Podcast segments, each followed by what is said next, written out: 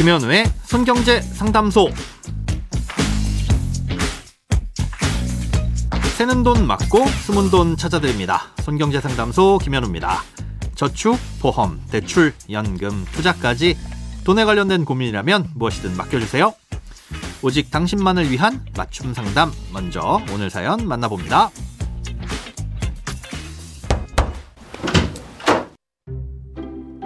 동생이 결혼을 하는데 원래는 회사에서 대출을 받아 신혼집에 들어갈 예정이었습니다.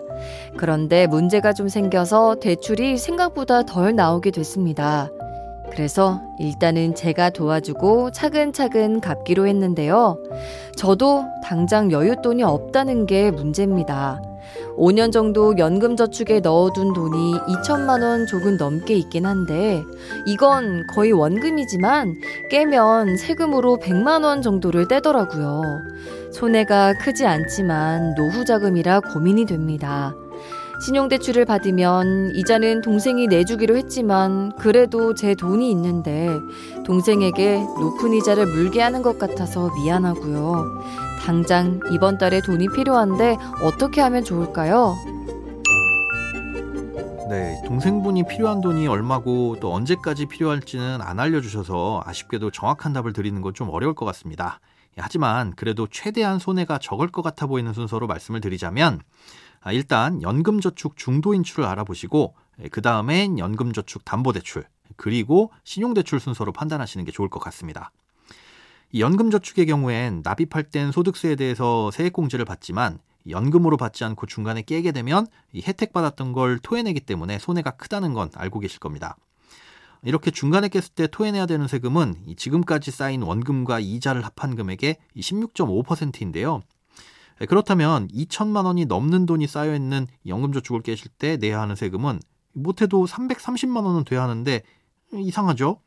2천만 원을 해약하는데도 세금으로 100만 원 정도만 떼인다고 하셨으니 요건 좀 뭔가 잘못된 게 아닌가 싶습니다. 사연자분께서 잘못 알아보셨거나 아니면 일정 부분은 세액공제를 받지 않은 게 아닐까 이렇게 추측이 되는데요. 연말정산 때 세액공제를 받지 않으면 그 부분에 대해서는 이 수익에 대해서만 과세를 하거든요. 다시 말해서 매년 400만 원을 내긴 했지만 어떤 이유로든 200만 원만 세액공제를 받고 200만 원은 안 받았다면 이 세액공제를 받지 않은 200만 원은 언제든 특별한 불이익 없이 꺼냈을 수 있고 아, 여기에 붙은 이자를 꺼냈을 때만 16.5%를 과세하게 되는 겁니다. 세금으로 100만 원만 낸다는 말씀으로 역산을 해보면 아마 세액공제를 받은 금액은 총 600만 원 정도일 것 같고요. 나머지 1,400만 원은 납입은 했지만 세액공제는 받지 않은 부분으로 보입니다. 따라서 제 추측이 맞다면 1,400만 원은 그냥 세금 없이 인출할 수 있다는 뜻인 거죠. 아, 그래서 이렇게 손해 없이 중도 인출이 가능한 금액이 얼마인지 첫 번째로 알아보시라고 말씀을 드리는 겁니다. 또 이렇게 중도 인출한 금액은 연간 납입 한도 최대 1,800만 원 내에서는 다시 채워 넣으실 수가 있습니다. 아, 그런데 만약 제 추측이 틀렸고 이 세금이 100만 원이 아니라면 그땐 연금 저축을 담보로 대출을 받을 수도 있으니까 이걸 두 번째로 알아보시는 게 좋습니다. 다만 연금저축 담보대출은 그 기관이 은행이냐 증권사냐 보험사냐에 따라서 다른데요. 통상 한도는 보험사가 높고요. 금리는 증권사가 낮은 편입니다. 연금저축은 금융기관 간의 이전도 가능하니까 한도가 많이 필요하시다면 보험사로 옮기셔서 대출을 받으시는 게 좋고요. 좀 길게 쓸 것 같아서 이자가 부담되신다면 연금저축 펀드인 상태로 담보대출을 받으시는 게 조금 더 유리하실 겁니다. 다음으로 이렇게 하셔도 추가로 돈이 더 필요하시다면 그때는 그만큼만 신용대출을 알아보시는 걸 추천드리는데요. 동생분이 언제 얼만큼 여유가 돼서 갚게 될지는 모르겠지만 금방 갚을 수 있는 거라면 일반 신용대출보다는 중도상환 수수료가 따로 없는 마이너스 통장을 활용하시는 게 좀 더 도움이 되실 것 같습니다.